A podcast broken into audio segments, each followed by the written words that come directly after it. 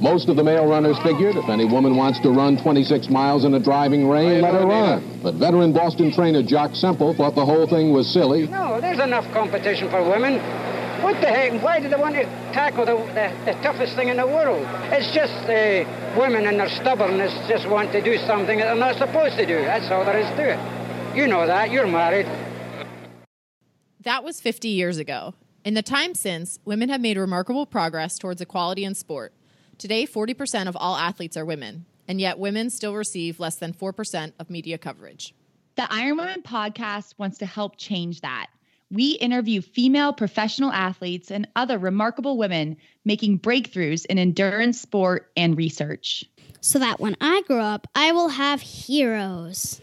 I'm Alyssa Godesky. I'm Haley Chura. And I'm Rosalie. And you're listening to the Iron Women Podcast. Wahoo is dedicated to the journey of every athlete from a sprint to Ironman. Wahoo is with you every pedal stroke, every stride, and every trying moment with the commitment to make you better. As endurance athletes themselves, Wahoo provides an ecosystem of products, including KICKR Smart Trainers, ELEMNT Bike computers, and TICKR heart rate monitors to provide exactly what you need to reach the finish line and smash your training goals. And now, the ladies you've been waiting for Alyssa Godesky and Haley Chura. Bye for now.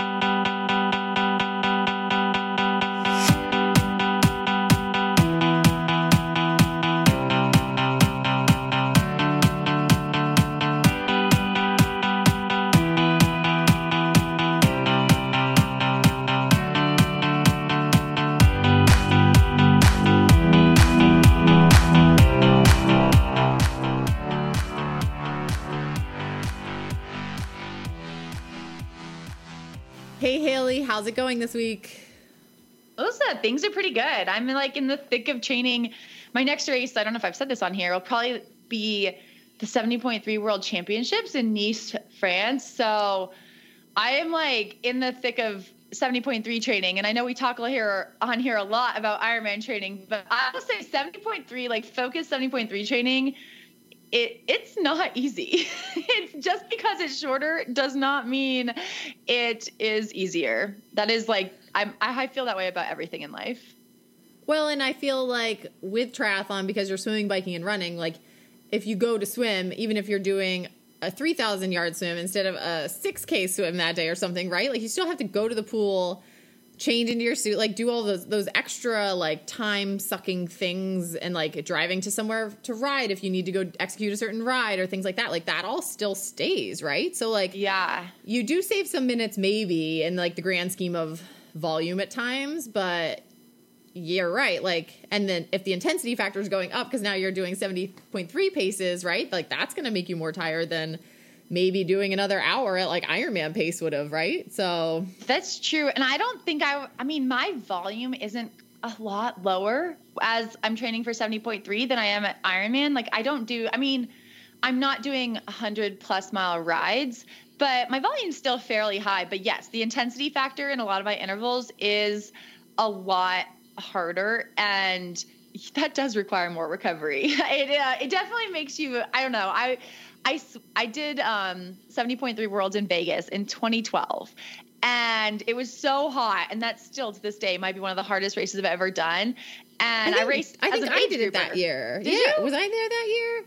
I, I don't remember. So. you probably were, but um, but I was it the first year in Vegas? No, it was the second year in Vegas. Oh, okay. I think I was there the first year. Hold on, I'm looking this up really quick. look it up. I look was up. there. But I just wanted to say, yeah. like, after that race, I swore I would never ever use the phrasing "just a 70.3" because I just remember being half a mile from the finish and it was downhill, and I didn't think I was going to make it. So I don't know. I mean, it, it gave me a lot of perspective, and I think that helps me as a coach now too, where I'm you know it it's never just it's never just a 5k it's never just a 1 mile run. I'm sure you could make a 1 mile run extremely painful if you go hard enough.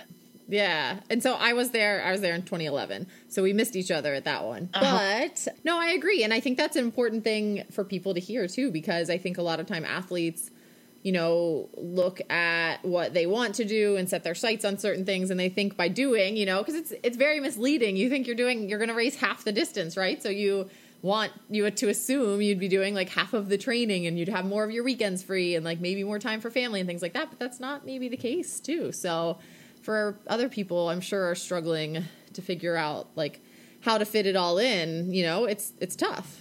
It is tough. And I have respect for everyone at every distance. As long as you're going as hard as you can for that, whatever length of time it is, it's going It's to be hard. hard. So, all the respect from me. But how are you? How is uh, Charlottesville? Has it cooled off? Or wait, you were just up in Lake Placid. I totally forgot about that. You told us last I week. w- yes, I took a little trip up to one of my favorite places. The Adirondacks are just a.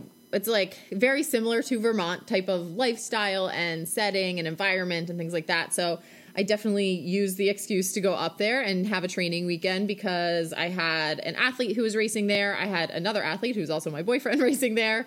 And so that was like the perfect kind of excuse to be able to go up and to make. I actually ended up being gone for about a week because the drive up there um, I split it in two and actually got to visit my sister on the way up. So I had like a taste actually on the way up there, Haley, of what it's like to train. My sister lives in Hoboken, so I was in Hoboken, not quite New York City, but I had to do a couple days in like city training environments, and that was interesting. I I don't envy those people, but I do admire the people who get it done in those city situations because it's a it's a lot different. when you went for a run, did you just run on the treadmill or did you go outside and like have to stop at all the stoplights or did you always just turn right? Like I've I've run with someone in New York City and she's like, "Oh no, we always just turn right." And then like when you can cross, you cross and then you get to Central Park and then you run around Central Park. So luckily, you know, obviously we knew I was going to be in a new environment one, but also in a new city environment. So we planned training to like accommodate some of that. So the one run I had, I actually I was running to an Orange Theory that's there. And so I just knew like I was gonna have to be stopping at stoplights and things like that. And then like I, I I did I found like this flat piece of land that was amazing in the middle of like between Hoboken and Jersey City, I guess. And I just ran like up and down that a bunch of times to get the mileage I needed so that I didn't hit any street lights and things like that. But it's just so different like and i never had to ride my bike outside so that was helpful. Um, but it is it's just it's just a different and i'm sure you learn a lot of secrets as you're there. But anyway so i did that little stop headed up to lake placid where the training is much much easier in my opinion than in hoboken. And i got to do a loop of the course i got to swim in mirror lake and i got to run around the town and all of that sort of thing. A fun fact haley is that they since I had been there for a big training weekend, I think it hasn't been since like 2013 or 2014 where I was training and racing there a bunch, but um, they built a pool. And so that was always one thing. So there used to be this pool for like back in the day up at Saranac Lake at this community college, and it had hours between like 10 and 2 Monday to Thursday. And so it never really was good. And of course, everyone's like open water, open water when you're there. But yes, like, but sometimes if you're there for an extended time, you want to be able to swim a proper swim set in a pool. And so I was super excited to find out that they had a new facility that had a pool, and it's in like a adjacent to almost like a hospital type of thing, and it's like maybe physical therapy happens there. So I was a little bit weary because it did seem like an older crowd at the gym type of area, and sometimes with those pools you do get like warmer temperatures, not quite fast pool swimming environment, but this pool and it's only three lanes. But Haley, it's good. Like they keep it cool. It goes to like five feet deep, so it's not like all three feet, and it was pretty good. So that was a highlight. Wow. So if anyone anyone is planning a training camp up in Lake Placid in the next couple of years, sounds like lots of options for swimming these days. Mm-hmm.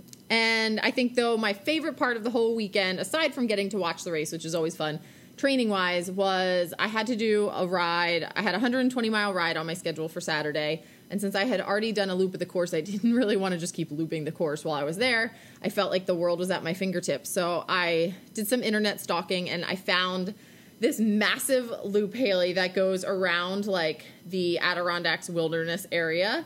And it, it, it just so happens that that loop is perfect and it was 128 miles. So I got some bonus miles in, but I got to see all of these other places up there that I never had gotten to before. And I just want to say that if someone wants to go to the Adirondacks and do a training weekend, I would heavily suggest training on some of the roads outside of the Lake Placid courses because, I mean, that's a good course and decent roads and all of that. But, like, outside of that, there were way better shoulders like at hot times haley mm. because the snow they get up there, I guess, the shoulder at times was larger than the actual like traffic lane. Wow. It was crazy. Yeah. And it was like really good road conditions. You get some like a lot more rollers than some of the big like extended climbings that you find around Placid. And so I just, you know, 128 miles of solo riding can go either way on like new roads and new territory, right? Like it could be a disaster or it could be amazing. And I have to say it was pretty amazing. And I think I've had athletes race a race called Tin Man, like a,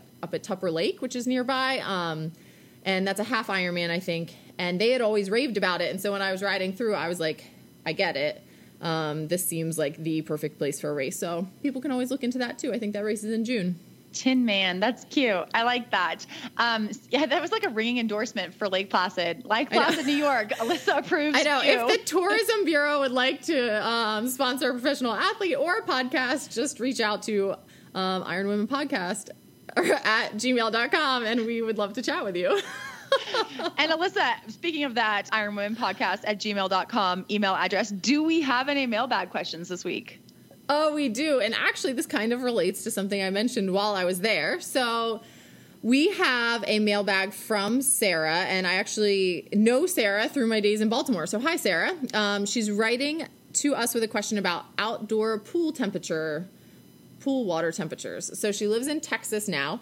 And like pretty much everything else here, some of the outdoor pools are getting really hot. So she thinks easily 84 plus, which is quite rough. So when you're forced to swim outdoors in warm pools, how do you adjust the kinds of workouts that you do in terms of things like workout design, target paces, or expectations about perceived effort? Or any other tips for swimming in warm pools? And how warm is too warm? This is a great question. This is a good question. And this is something that I have struggled with throughout my life, um, at least my post collegiate life. I got very, very spoiled in college and was in a amazing facility. And then even after college, when I was swimming at Dynamo in Atlanta, it's an amazing facility there too. And I struggle a lot in hot water. And we have an outdoor pool here in Bozeman, and it is probably a two minute walk from my home. And I don't swim there because well, one, the hours are terrible and there are no lane lines and there's only like three lanes. but beside that, the number one thing that I struggle with there is the temperature. It's it's too warm. It's probably in that 84 plus. So I I I guess I relate in that way where it is I do think it's really really hard to get a good workout in. I will say what I have done in other situations when it wasn't quite as bad is one, I bring like three water bottles that were like frozen or like really cold or have really ice cold water. And those are like just spray on my head and my face in between intervals.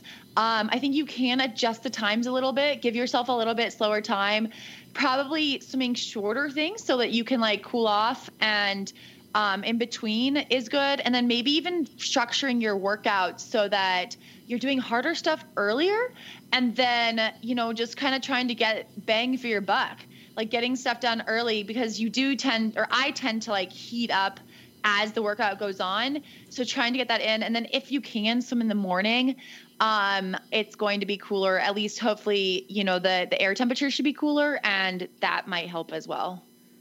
Yeah, I've had pools where I've had to like hop out like sit up on the deck in between, you know, and again, like if you're doing a really hard set, you might not even have a few seconds to do that, right? But if you if you can get a little bit of a break in between some sets or something to just like literally get yourself out of the water, put the cold water on you, drink the cold water, all of that, it can help. But I agree. I mean, it's tough like if that is your only option doing things like all like Haley said and the only thing I would say too is probably, you know, you could add in I think maybe some like for the harder stuff, maybe pulling, it keeps your heart rate like a little bit lower because you know when you do like full on swimming with kicking and stuff like that, it's um just a little bit more intense for your body so you're going to have that much more like exertion with the hot water going on. But i don't know if there have been you know everyone says when you're training in this heat and humidity it's like sauna training right? Like there's massive it's like altitude training for you know poor man's altitude training like maybe i don't know at least you can tell yourself that maybe swimming in the warm water is having a similar effect and that once things cool down you'll feel like you know that works you know the work is the work still right so if you're working hard that will translate into some fitness you just might have to really you know try and capitalize maybe on how you schedule really important races or things like that because it is probably something to keep in mind you know and find another pool that has Yeah. like cooler and water. if you do have an yeah, if you can make an effort to go to any indoor pool, like even just once a week for your really hard swim or something like that, even if it's a bit of a pain to get to, that that will help. Even just like mentally keep you knowing that you're like you know you're still able to sit that hit that hard set in the colder indoor pool. Like okay, like you can swim a couple times during the week in the warm pool and it's it's fine. So, but that is that's a you know I always am envious of things I see when I see everyone swimming in the outdoor pools because generally here I really only have indoor options that are like good for swimming and uh, this is this is a good thing I guess. So maybe I won't be too envious of the outdoor swimming situations. some nice outdoor pools have like chillers. You know, like have you ever in a nice pool that's like a nice outdoor pool and it has like a chiller,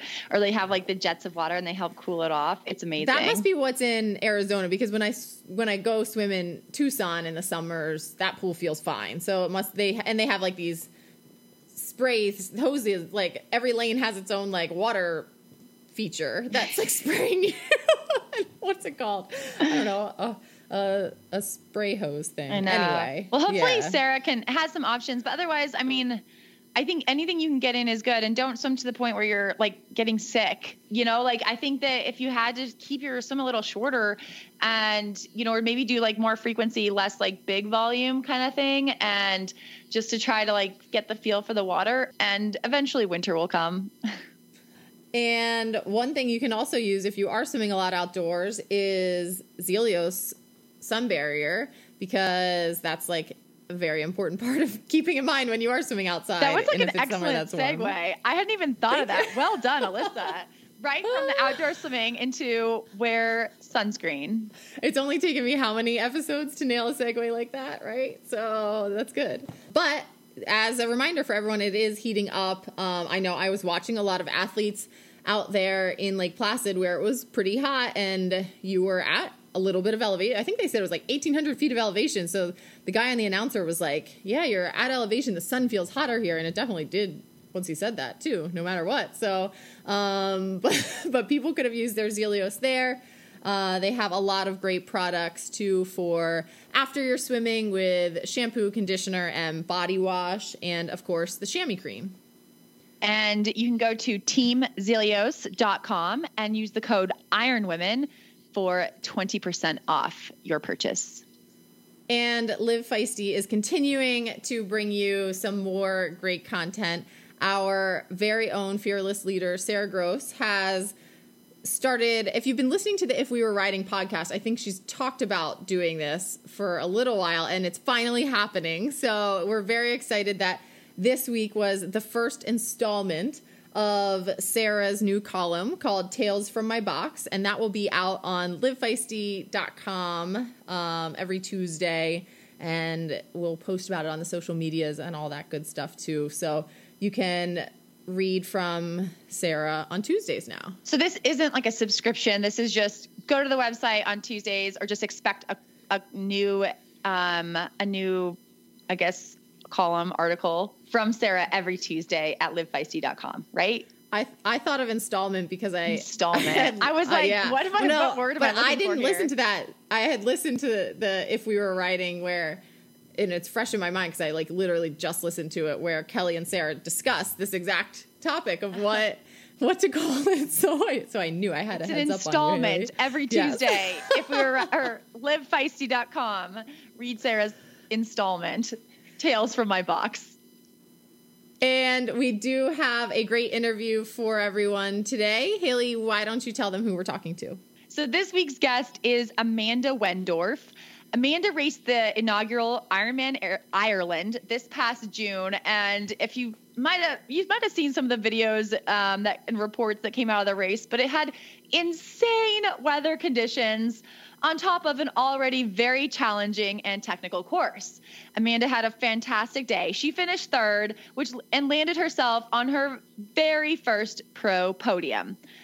Amanda was a very successful age grouper who decided to start racing, I think, racing pro, I think just about three years ago, um, ultimately leaving her job as a high powered attorney to follow what I might call a North Star approach to racing that has taken her all over the world.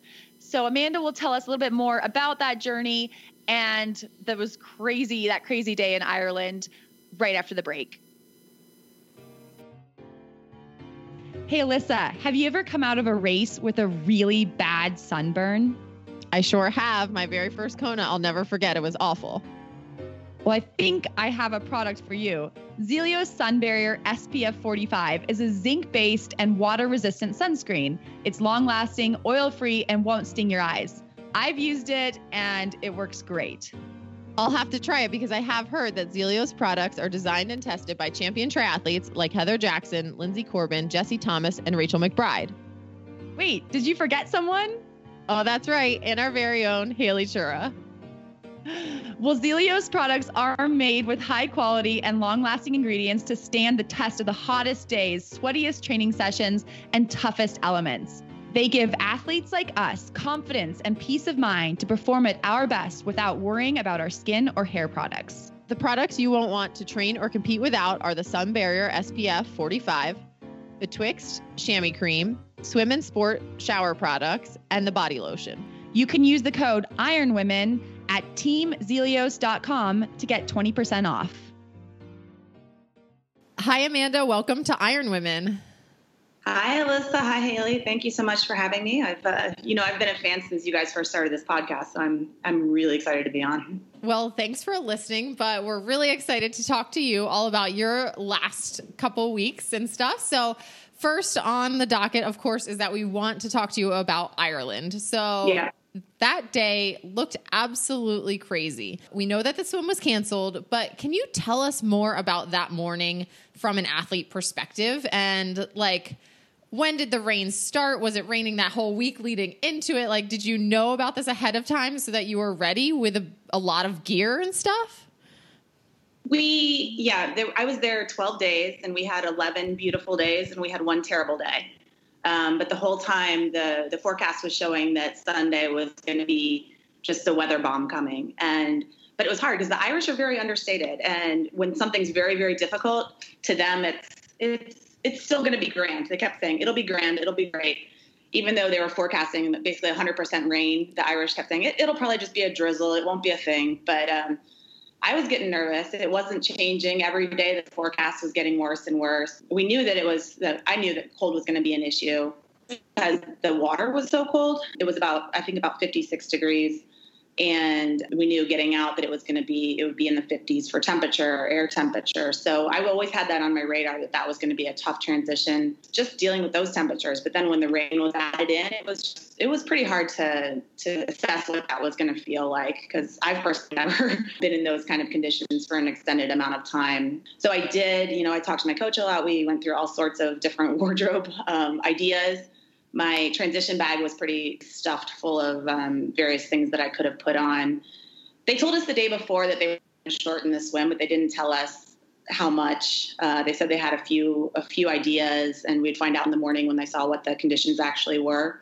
So we were we were ready for that. The rains kind of you know it, I woke up and it was windy. Um, getting but getting to transition, it was just drizzling a little bit, and we thought, oh, maybe this won't be you know too much of a thing, but um, about a half hour, maybe it was around six o'clock that it just started pouring. The wind was kicking up. And the temperatures were pretty low. I would say uh, like high 40s, low 50s. So when they announced that there was no swim, no one was surprised. It was we could look out at the sea and it was it was pretty bad. So it was just kind of stand by for a little while while they figured out the logistics of it all. And then they sent us an email and said, you know, put on what you're going to put on and get ready for a time trial start. And so we did. And I think I probably put on more clothes because we had time to think about it than I might have if coming out of the swim. And everybody just made different calls on that. And we were all kind of second guessing because you really, I don't ride in the rain all that much. And I certainly don't do it for, you know, five hours or, or whatever in, in that kind of cold rain. So I didn't, I didn't know what to expect, but um, layering, uh, we just, they told us we could throw things at the special needs and they would try to get us, get us our clothes back if we dropped any layers, things like that. So, so we were pretty prepped for what was going to happen, but it's still hard to judge. And we know that bike course got cold. And I think looking at that course, like even without the rain, it looked like it was going to be a pretty challenging course. And I believe there was actually a video posted that showed, I think it was Bryan McCrystal, who was the the pro male who was leading on the bike, who recorded the fastest pro time, who I think is is from the area. He's Irish. And he actually like got off his bike and ran up one of the hills, that like Windmill Hill, I guess yeah. the famous hill. So, did you do that? Did you ride the whole Windmill Hill or, you know, what was this bike course like? Was it super technical? I would say it was it was fairly technical. Um, I do a lot of my training up in Madison, and it was and I thought those they would be very similar courses in terms of the turns. Um, when we got to Ireland, maybe a little more technical than I expected. The roads are really rough. They have a very dip, deep chip seal. I think similar to what they might have in New Zealand or something like that. Um, but then also quite a lot of potholes and cracks and things like that. And then the roads are some of them there were just so narrow they would almost be driveways. So it's a lot of and negotiating um, are you riding on the left side when you're used to being on the right side. So the couple times that I pre-rode the course, I, I wrote pieces of it at a time, and I was always a little bit spooked, and I certainly wasn't fast. And um, we knew it was going to be kind of a technical day, but the rain added in a lot. At Windmill Hill was was way cool and and just kind of uh, sadistic in a way. They they put that at mile 54 and mile 110, and it's a hill that goes up to um, it goes up to and stays at 21 percent for a while. And yeah, a lot of people, I would say, a lot of the age groupers walked it. Even when we were in transition in the morning, talking to some of the male pros, they were they were saying that was their plan was to walk it the second time. I got up at the first time. The crowds were amazing. It was like being in the Tour de France. They were they were, you know they were closed right in on you. They were four or five deep, screaming, and um, that kind of got me up. But I, I got up and I and I was thinking to myself that that was really fun, but that really kind of just killed my legs. and it took a few miles to recover from that. So I was thinking that mile 110 might be a good time to walk it. But then you kind of, because you come around the, the, turn, they didn't even let you start at the bottom of the hill. You actually had to make a right hand turn into the hill as, as, it was already pitching up. So it was um, basically you have to make the call before you even start climbing because you're if you get off at that point you're, you're, done. So, but the crowds got me up that. So I did climb it the second time and. Uh, a little bit slower and a little bit more of doing the, um, the you know the mailbox turn to turn thing to, get up it but but i did yeah and so at this point now you have survived the bike you're onto the run so what was going through your mind at this point did you know what place you were in did you know like i mean i'm sure you knew it was a tough day out there but did you know how hard the conditions were affecting the other pro women in the field yeah, it was tough because it was, you know, it was a looped course, so we didn't get any information or see anybody on the bike. Um, and it was a time trial start, so I really had no idea how things. Because I started last, and I had passed one gal early on, and then didn't see anybody else, which wasn't surprising because it was mostly pretty strong cyclists that chose this race. And I came up on Linsey Corbin towards the end, and she was really struggling with the conditions and you know my heart was breaking for her and you could tell she just she wasn't right i'm glad she she got through it. But I kind of knew at that point that that was uh, it was going to be really hard for her to, to come back from from how she was. But then I got out, so I knew I, I was running in fourth, and it's a four loop course, so ran the first loop in fourth. Was pretty happy with that. That would be my highest finish in an Ironman, so I was thrilled with that. And then um, coming around the second loop, at some point I got a lead bike, and I didn't actually even notice her because she came in behind me. I didn't know she was there until I, uh, my parents were there. They were like, "Oh, you got a bike." and I didn't I didn't know. And then I turned around to her. I'm like, what what is going on? What position am I in at this point? And she's like, you're in third. Someone dropped. So I guess Anya had dropped at that point. So I, I wasn't sure at the time what had happened, but they said I guess her back was seizing up or something like that, or or I'm I'm not sure, but yeah, it was um, one of the most strange kind of ways to find myself in a, in a third place position there you never know what's going to happen before you cross the finish line until you cross the finish line. I think that's the lesson many of us has have learned. But what was it like you said, you know, this was your first time finishing top 3, your first podium finish. What did that feel like? To stand on that podium to like spray that champagne. Was it as much fun as it looked?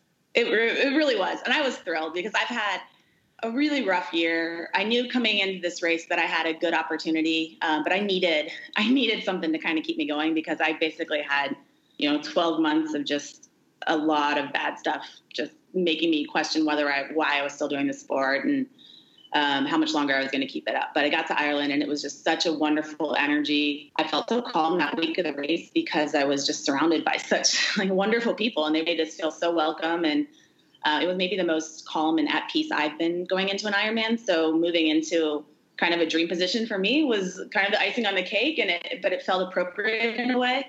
And um, yeah, it was pretty. I was pretty ecstatic. It was a lot of fun, and uh, I definitely kind of kind of settled. I was third place was um, unexpected for me, and I I will admit now that I didn't really look forward to see if I could try to get second place because that because third had seemed so I don't know maybe out of my reach that I didn't even continue looking forward. So that's you know one lesson I take away, but. Um, no, I was absolutely thrilled, and that town was so supportive. Ever, you know, the fans on there, even in that terrible, terrible weather, they were lining the streets, and they were they were just absolutely amazing.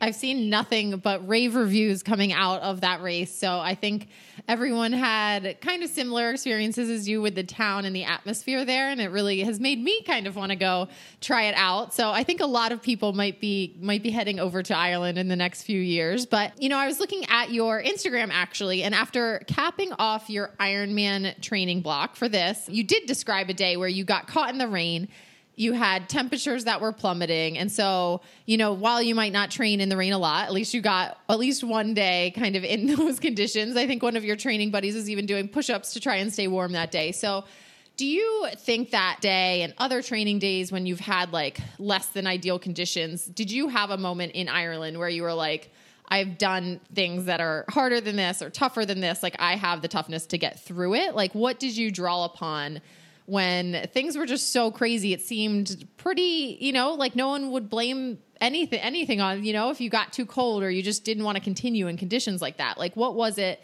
that had you prepared to keep going? Yes, when I, I, did kind of draw on that day, and it was it was kind of a strange little premonition that I thought to put that up on my Instagram account because it was a, a training day last summer um, when I was out in Colorado, and we had started. It was uh, like 93 degrees in Boulder when I left. And we climbed up into the mountains, and you know, there's always going to be huge um, temperature swings there. But we got caught in the rain, so it went basically a 40 degree swing, where we were worried about hyper hyper at the bottom and then hypothermia at the top and we stopped we had to stop. We couldn't get we had no cell receptions. We couldn't get a pickup. We had to just kind of find ways to stay warm. And then eventually we found a campground that had a sign for for showers. We each paid five dollars to take a hot shower just to warm up so that we could finish that ride and I think we, some of the pictures are like you were sitting there with eating like a box. I was eating a box of cookies, and we're in front of the sign that says like hot showers, and just kind of trying to wait out the rain so we could finish the ride. And but yeah, you, all those days we have those epic days. I just had one yesterday here in Madison where it was the same thing, where the rain just came down and it wasn't expected, and just had to find a way to to get through. And and that's what Ironman is: is just finding a way. Things aren't going to work out, and and this race underscored that for me that nothing ever goes according to plan and that's kind of the beauty of Ironman is finding a way to adapt and readjust. And Amanda, you you kind of mentioned your previous, you know, 12 months or so had been had been a little rough leading into this race. I believe at Chattanooga 70.3, which was just, you know, a month before you were unable to finish due to a mechanical issue. Your post-race reflection on Peru 70.3 where you finished 7th seemed like you were a little underwhelmed by your own performance and and then I think I believe you had some issues with injury in 2018. So like do you think maybe the silver lining of all of those hard you know those really hard things that you had to go through talking about having to figure figure find a way to take showers to warm up on this ride like things like that made you you know extra ready for a race like Ireland where you'd be thrown into a situation where you have like so many issues and then you end up on the podium? Yeah i think it's a it's a good analogy. Um, 2018 so it was about about this time last year i had a really bad bike crash and i and i had like grade three separation in my shoulder which is I tore three ligaments. So that happened, and I was still wanting to do Ironman Wisconsin, which was my goal race for the year. So I, I got myself on the trainer. I was out walking a ton. You know, I got back into the training, but then um, you know, 10 days before Wisconsin, I was diagnosed with mono. So then I had to pull out of that. And then I kind of got myself going again. And I raced Waco, but I tore a, tore my uh, plantar plate in my foot during that race And then I tried to do another race, and my you know my aero bars dropped down. I was having a great ride, and then they dropped, and um, I had to you know wait for 20 minutes to get that. It was just like one thing after another after another, and we just kept saying you have to move forward. And that's what my coach kept telling me. He's like, just keep moving forward. And and um, even right before Chattanooga, I had gotten some medical stuff where they were, were questioning whether I still had the mono, and that was another thing where everything was saying, you know, stop, sit on the couch, you, you just be done. But I needed to just keep moving forward. And that was exactly what happened in Ireland, too. Things were going wrong, but it was just about just keep putting one foot in front of the other and moving forward, and you never know what's going to happen. And kind of looking back, you know, like you have posted on social media some pretty recently that you actually stepped away from social media for a little bit. And I think it kind of involves some of these struggles that you had and you kind of just mentioned to you know your followers that you needed a bit of a break and you needed to be kind of away from social media for a little bit. So you know i guess looking back now do you think there's something that you could tell others to help them like break the cycle maybe you know faster than you did?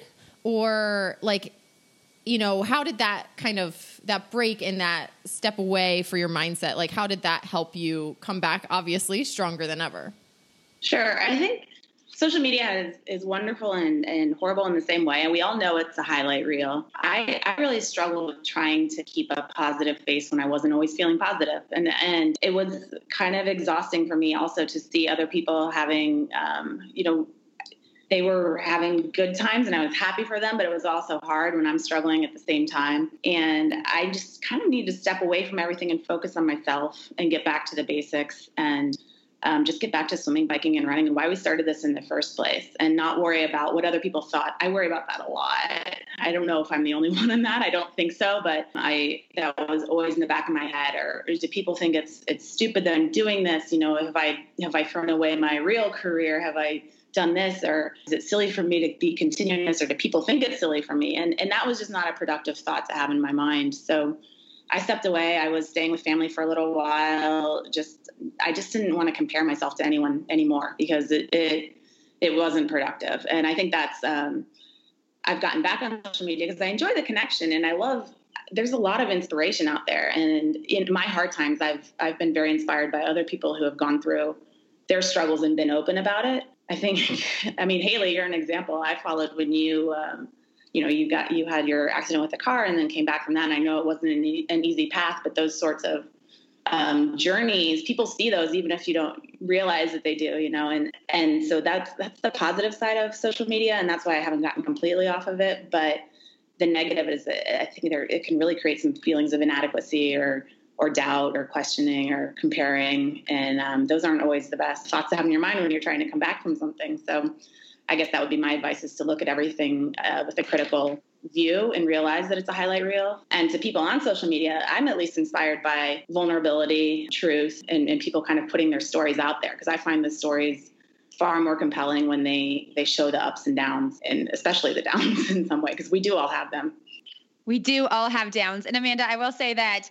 you and I did share in 2016 after Coeur d'Alene 70.3. Like we shared a little moment afterwards, and it, you made me feel really good. I was struggling. That was my first race back after, you know, coming back from injury, and and I was I was struggling a bit, and you were very kind. So I appreciate you saying that. And then but I also wanted to kind of elaborate on that a bit because when I was coming back, one of the things I did in 2017 was kind of go on a world tour because I was, you know, I didn't know what my future was in the sport. And I was like, I need to go see these amazing places. And I think you kind of did something a little bit similar this year. Yeah. You raced Pucón and then yeah. Ireland had to be on there. Like, I mean, what do you think about that approach?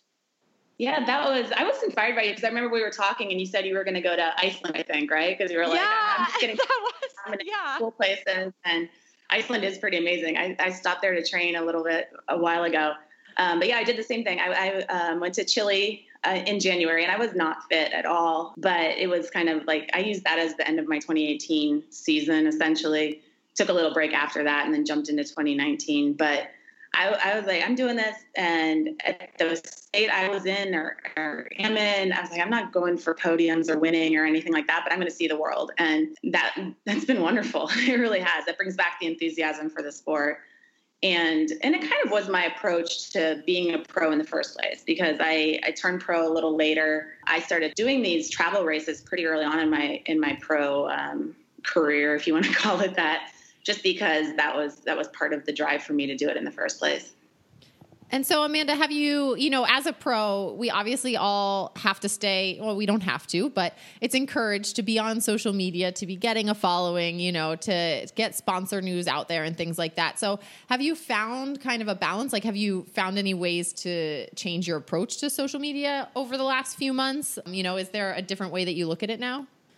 I do. And, and it kind of goes back to what I was saying of maybe showing a little more vulnerability. I know it's important for sponsors. That hasn't really been my focus. I, I kind of stepped back from that this year too because I found that a little more stressful than than it was worth um, in terms of what I was getting for the payoff. But I do really like social media in terms of you mean um, wait? Connect- you mean sending emails to get not a lot of responses? Is it brings on stress? it was just uh, yeah, and, and, I kind of felt when I was we all have, know that feeling. So yes, I can I can be with you on that. I don't know if anyone else has felt this, but I felt like whenever I would have a bad result, I just felt like I was letting a lot of people down that had been kind of like coming to bat for me, and it was a tough feeling to to feel like that. And, and so I kind of reassessed whether it was uh, it was really as, as, much of a payoff as uh, as it was worth in, in that regard.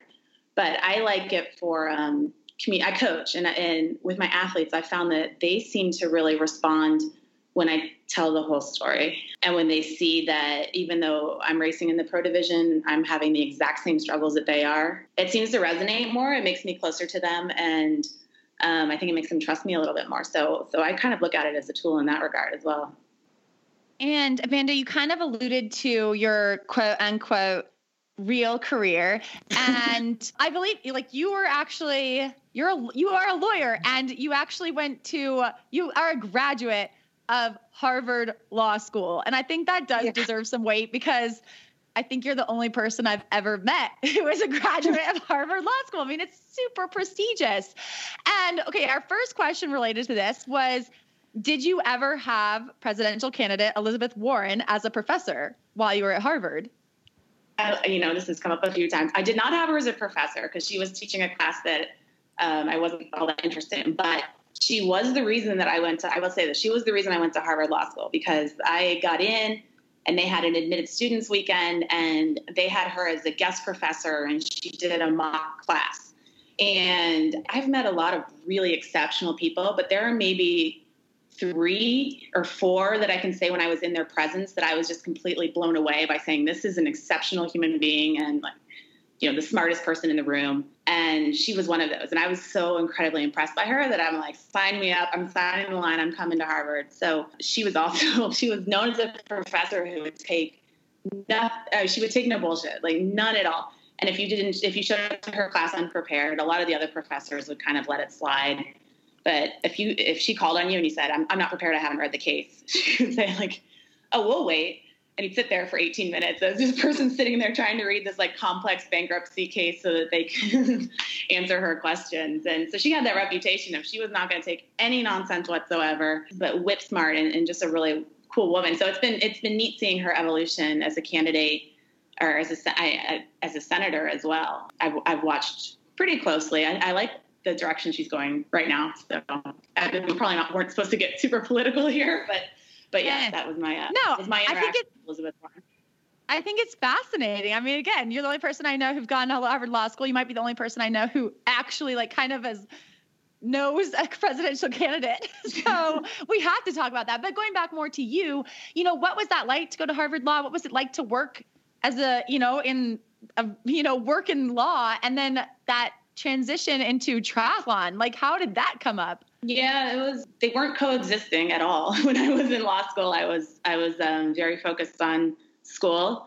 Um, I did do a little running. I ran I ran a couple marathons just kind of for sanity, but I was I was not training for them by any means. I was just kind of going out and running. And I did the Boston Marathon because it was right there, so I, I checked that one off my list. Um, but then when I graduated, and for the first you know six years or so after I graduated law school, I was working for big law firms. I worked for a huge law firm in Chicago for a few years, and then I switched to um, a smaller firm that was doing the exact same work. It was essentially a spinoff of, of one of those big firms. Um, so I was doing corporate litigation and it was so intense. It took over my life. I was not healthy by any means. I, I was pretty overweight. I we would get dinner if we stayed past 7 p.m. and that was, you know, every night. So it was always eating eating like takeout dinners every single night. I the extent of working out that I did was I would go to one spin class on a Monday, like once once per week.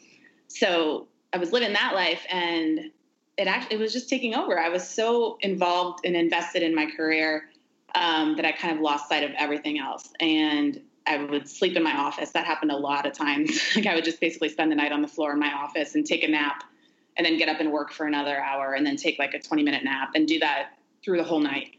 And I started kind of having some health problems with that. The stress was just out of control. I got a I had a migraine that was mimicking a stroke. So I could I lost my ability to speak and I was like, you know, 28 years old. So that was the kind of stuff where those were eye opening um, situations. I'm like, this is not sustainable by any means. So I joined a triathlon group in the city just to have an outlet to do something else. And I told my boss at the time, I was like, we would we would meet as a group from um, like six to eight, three times a three times a week or so. And I was like, I just need those two hours. I'm like, I'm gonna go. I'll come back to the office, but I'm, I need my my few hours a week to go train with this group.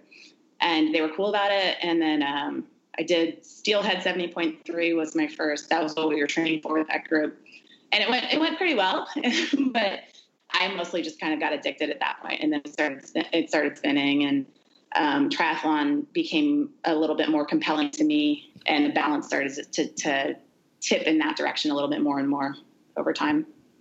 And as it became more compelling, you definitely got more competitive at it as well, because by 2014, you were the overall amateur female champion at Ironman Arizona. You won your age group at 70.3 World Championships. And then in 2015, you were third in the age group at Ironman World Championships in Kona. So was going pro like on your radar at that point, or was it well before and you were kind of working out a plan to go pro for yourself? What was that decision like?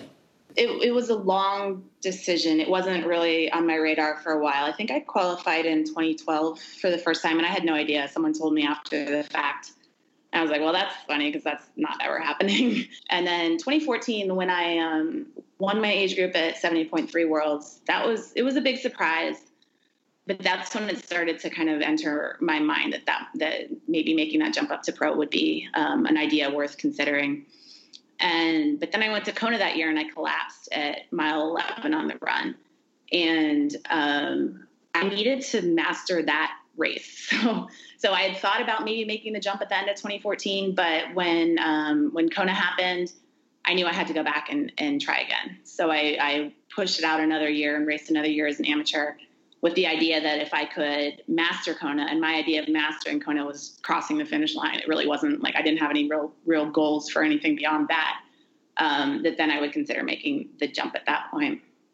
And when you made this jump, I mean, when did you kind of switch gears in your career? Because I can't. I mean, I can imagine like I know what my bosses thought of when I walked away from public accounting and and again, I did not go to Harvard Law. So, I'm just like I'm really curious about what that transition was like and was it hard?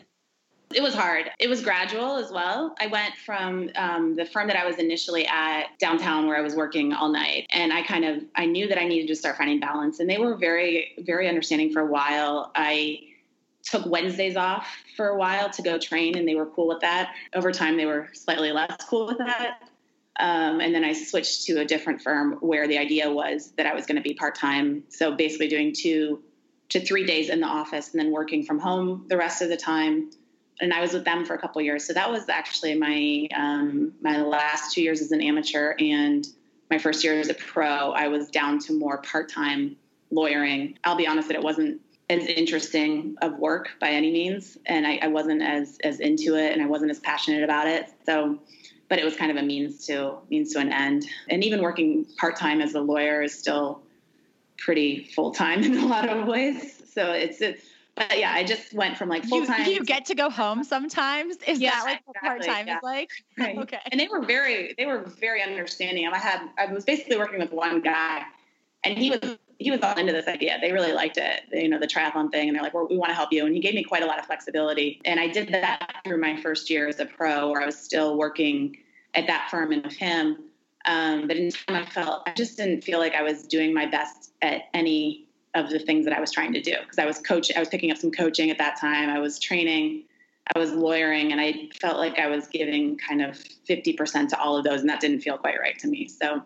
Um, I finally made that call. I think it was shortly after Coeur d'Alene, maybe when we talked, Haley, because you were talking about when you went in to, to tell your boss you were done and um, and how he just kind of knew. and I think yeah. my boss was kind of I was like, we need to talk. I didn't actually. I told him over the phone, which was kind of a little bit of a coward's way, but I was still in Coeur d'Alene, and I called him and.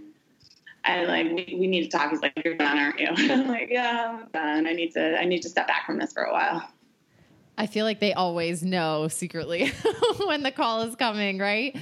And since you've gone full time pro, we talked a little bit about your world tour of racing, but I think I've also seen you kind of do like a little maybe domestic US tour for training and living and stuff. So, have you found like your perfect spot for the triathlon lifestyle? Because, you know, you are kind of based out of Chicago, I think, which, you know, I guess Starkey might say so that that it's a pretty decent spot for triathlon, but it's not something that you hear a lot of people kind of raving about. So, you know, have you found your favorite spot?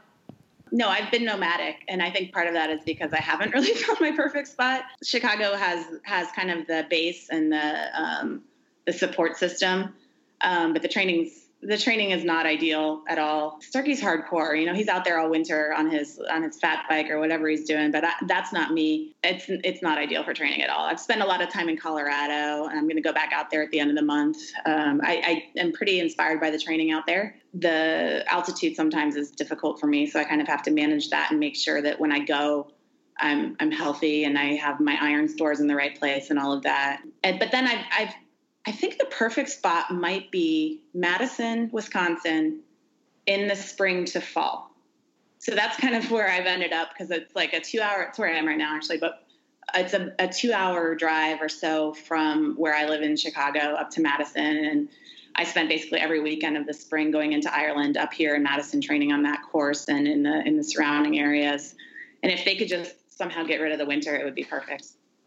I think Alyssa's with you on on Madison. I have never been to Madison. I don't know how this is possible, but everyone raves about that place. I it do love Madison. Yeah. yeah. Vibe is just fantastic. The riding is really good. Um, they have lots of lakes to swim in. It's it's a pretty ideal place. Except for the yeah, winter. I, Except for the winter, yeah. you just need good clothes. But um no, I do think I like the I mean, I can I can relate a little bit to the Chicago piece. Not that I've really spent much time in Chicago, but sometimes there is something about like having that you know that group, that vibe, that you know that kind of those supporters around you. Even if the training isn't perfect, having those people that you get to see every day who make the you know the trainer rides really fun.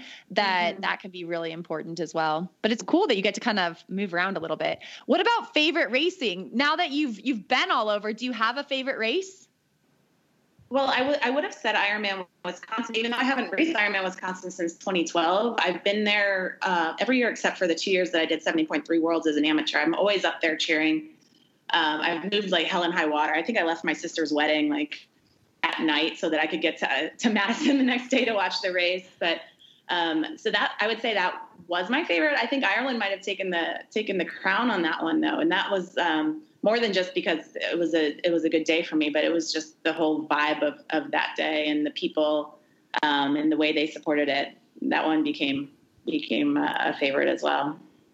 And Amanda, now that you've had a taste of the podium and you've stood up there, are you hungry for more? What's next for you? I'm, I'm absolutely, uh, for sure you're hungry for more. Um, and I feel kind of rejuvenated because, you know, I finally got that thing that made me feel like it was worth continuing. So and in Ironman, I still don't feel like I've completely mastered. That was a great day in terms of um, being gritty and and uh, and tenacious or whatever. But it wasn't a fast day, and it wasn't a fast run by any means. So I, there's still a lot to. I still have some big goals of um, things I'm trying to master in, with that race. So we're kind of seeing right now how the next few weeks go, and I might jump into Mont Tremblant, and then I will probably be at Ironman Wisconsin. I think you will be too, so that'll be fun. Yes. And but I'm also toying with the idea of maybe doing Wales instead. So those are those are the two that I'm thinking about. But I, I have I feel like I have unfinished business at the Ironman distance. So for the rest of this year, that's kind of what I'm focused on.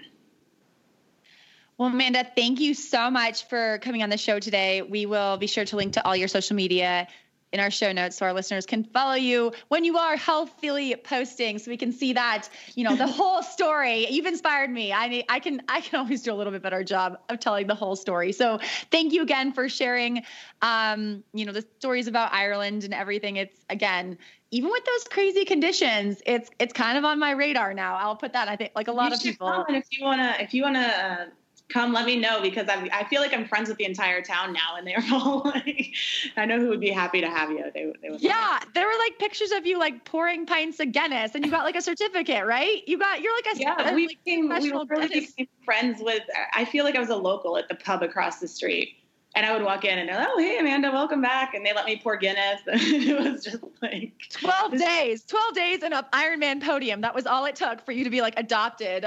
Yeah. but very cool. We'll recover well. And we look forward to seeing you on some start lines later this year. Thank you so much, ladies.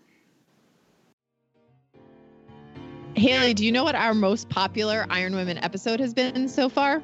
I do, Alyssa, because you know I love the numbers, and it goes back to fall of 2017 when we interviewed exercise physiologist Stacy Sims. You are right. And do you know what Stacy Sims has been up to these days? I've heard she's working with Nuun Hydration to help formulate some products that have the female endurance athlete in mind. Nuun Hydration products have clean, quality ingredients and are also non GMO project verified, which means top quality ingredients for your body and the planet. Nuun Hydration offers a range of hydration products for all your workout and recovery needs. My personal favorite is Nuun Sport Fruit Punch flavor. What's yours, Alyssa? I like the Nuun Sport in the grape flavor, and our listeners can go to nuunlife.com and shop with a 30% off code of Iron Women to find out their favorite flavor. And don't forget to let us know.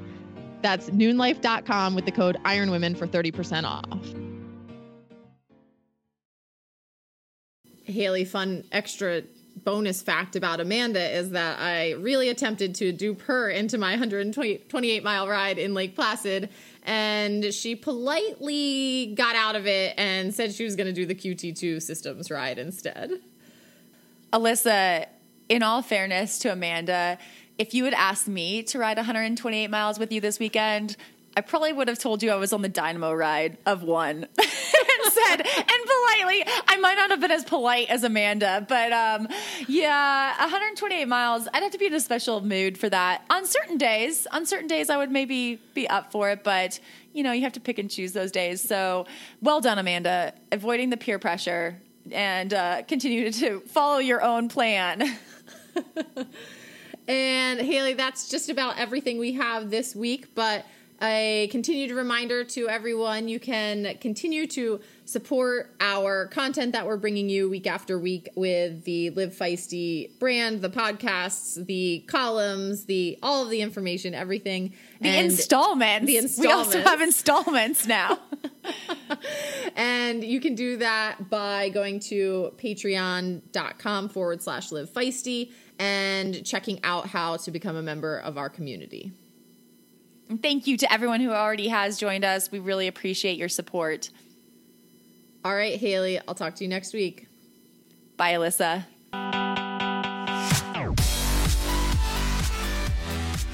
Thanks for listening to this podcast. Please subscribe, like, and comment on iTunes. My favorite podcast hosts are Alyssa Godesky and Haley Chura. My favorite editor is Aaron Hamilton. The Iron Women podcast is a Live Feisty media production. We want to thank our sponsors and partners Nuun Hydration, Wahoo Fitness, Zealios, Fen Coffee, FTC Nutrition, and Smashfest Queen.